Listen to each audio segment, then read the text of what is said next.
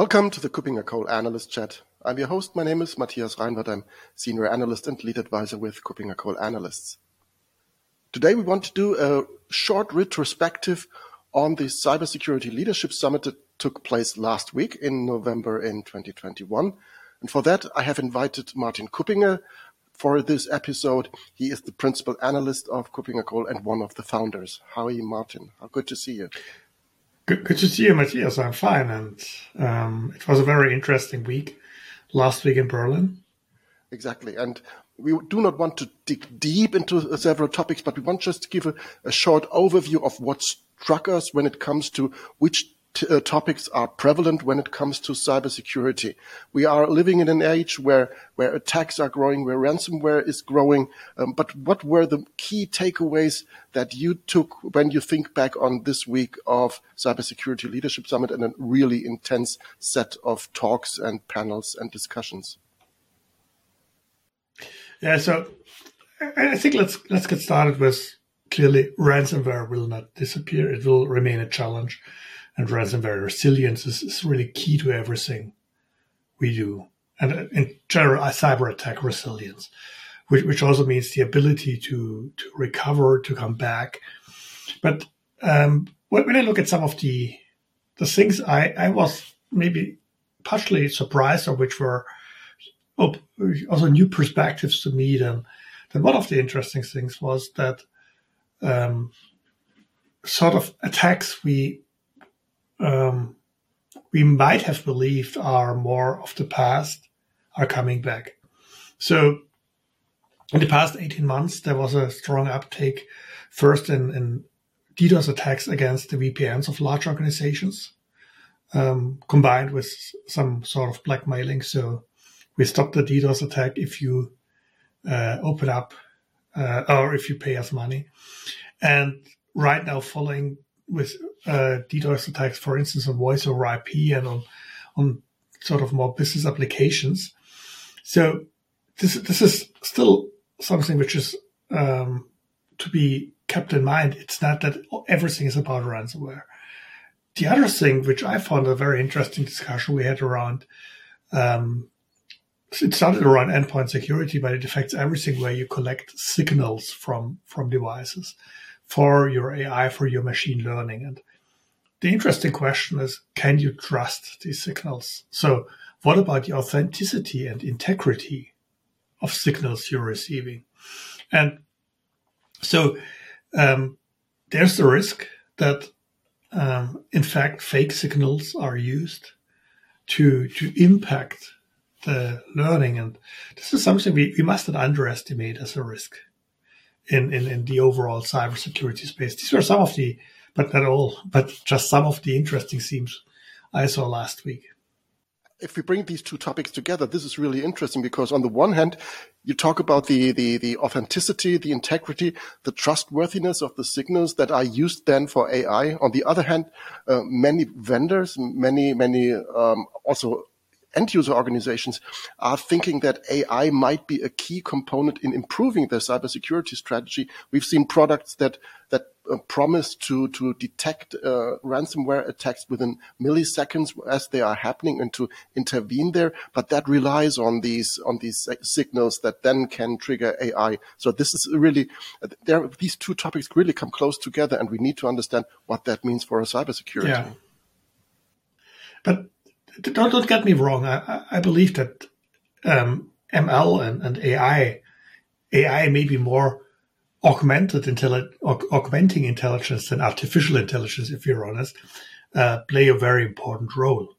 Yes, and, and we need this because we need to augment people. We have this challenge of way too many signals, way too many incidents. And, and only if we manage to reduce that gray area of signals, of, of incidents of threats. So we have the black ones, which are clear. This is an attack. If we know it, we can act. We have the white ones, which are uncritical. And the gray area in between is only, we only can handle it if we apply better technologies that augments people. So there's no doubt that we need this. This is, this is 100% clear. Um, the, the point is clearly also attackers will use this. They will understand there's AI, IM, AIML in place. How can we sort of cheat this? How we can trick? How can we trick this? This will happen, and we need to be prepared for that. And um, and you touched another theme. Um, if we use technology to make decisions, for instance, about what is isolated, what is blocked, etc., we need to have a better business context. At the end, it is the business and the business policies which need to decide about what are the actions in which scenario. Right. That is an, an organizational shift that we have been discussing earlier as well. So to really, to get those people on board to really understand what's going on. It's not the technicians. It's not the IT guys who know what is wanted and unwanted, what is desirable and what is really something that is not correct in your systems. Um, but I was surprised to have a complete track on, um, on, on the management of people on bridging the skills gap and finding the right staff for your organization. That was really surprising for me. So the skills gap is growing and it's still a problem that we need to, to talk about, right?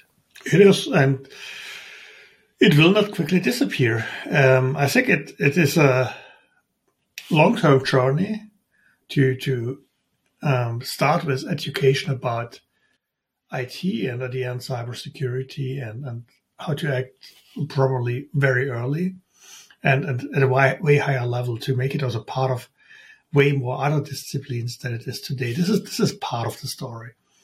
But we clearly also have the challenge that we must act now, and uh, skills are rare. So I believe we will, and that's something I'm preaching for quite a couple of years. We will need these technologies that augment us, that help us in focusing on the things we really need to focus on.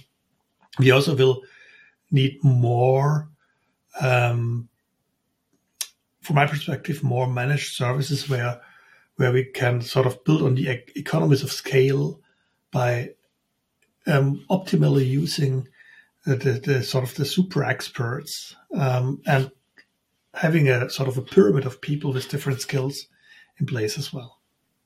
Right, and um, although it's 2021, we're talking about trends, we're talking about upcoming developments there are still some basics that probably will never change, that are prerequisites, that are the basis for doing cybersecurity right. And as we are doing identity and access management since 2004 and and um, and much longer, actually, um, this is still one of the key technologies, and it's getting much more important. And not only technology, but processes. Would you agree there as well? Yes, it is. Um, so I think there's there's no doubt we're still uh, still have a long way to go. The other thing I'd like to bring up beyond the themes we have discussed is what two, two other points which I found super important and super interesting um, at the CSLS conference. Um, the one is the role of identity management for cybersecurity, or in other words, there's no cybersecurity without proper identity management, specifically without strong, adaptive, passwordless authentication. This is um, extremely clear. This became extremely clear. The other thing is um, the world is getting more complex, the world of IT. So the, dealing with the multi-cloud, multi-hybrid environments, dealing with the complexity of um, modern workloads, which are not as static anymore. We don't talk about servers anymore. We talk about dynamic workloads. This is the other side, which makes cybersecurity way more complex. These were two other really important themes. Uh, I have have um, recognized and I have listened in uh, during the course of that conference. Right. Um, the, the, conference is just over. Um, there will be the recordings available soon. I think they are already almost complete to be uh, uh available. Almost most are. And of course, the presentations are around. So for those who are interested in getting up to speed with the with the recent developments and what the stable factors are when it comes to cybersecurity, I would like to highly recommend getting to the CSLS webpage at Kuppinger Cole and to catch up with, with what is there. Uh, maybe also for those who attended to rewatch those tracks that you were not able to participate in because three tracks at a time is difficult to attend for one person. So there is much more to digest here.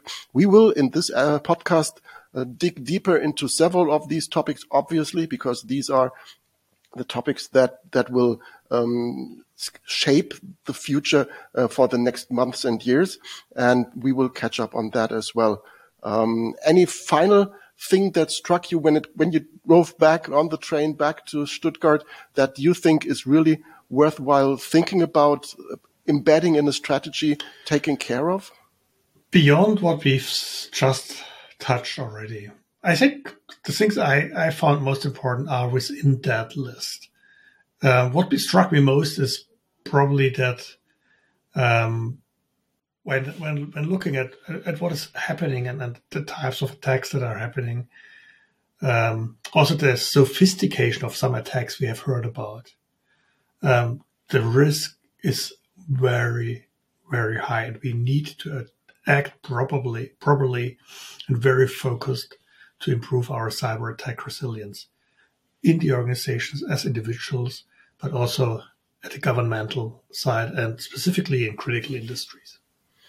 Exactly. And, and maybe one thing that I want to add as a final note, I've been talking, I've been um, included in the CISO roundtables. And I think one, one trend that is clearly there is that there will be new regulations, but they are focusing not on cybersecurity in general, but they are looking at the cyber resilience of organizations and how they are capable to, with, with, of dealing with attacks, of dealing with unwanted situations. And there are lots of standards here and lots of standards to fulfill and that will be a challenge for those organizations, mainly the financial organizations as a starting point, but usually then that will be um, also relevant for all other organizations in the future.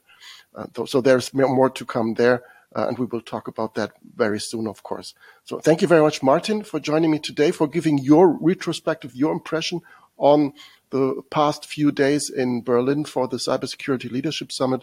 And we can just really uh, highly recommend to go to our website and uh, follow up with what happened last week. Thank you very much, Martin, again. Thank you, Matthias.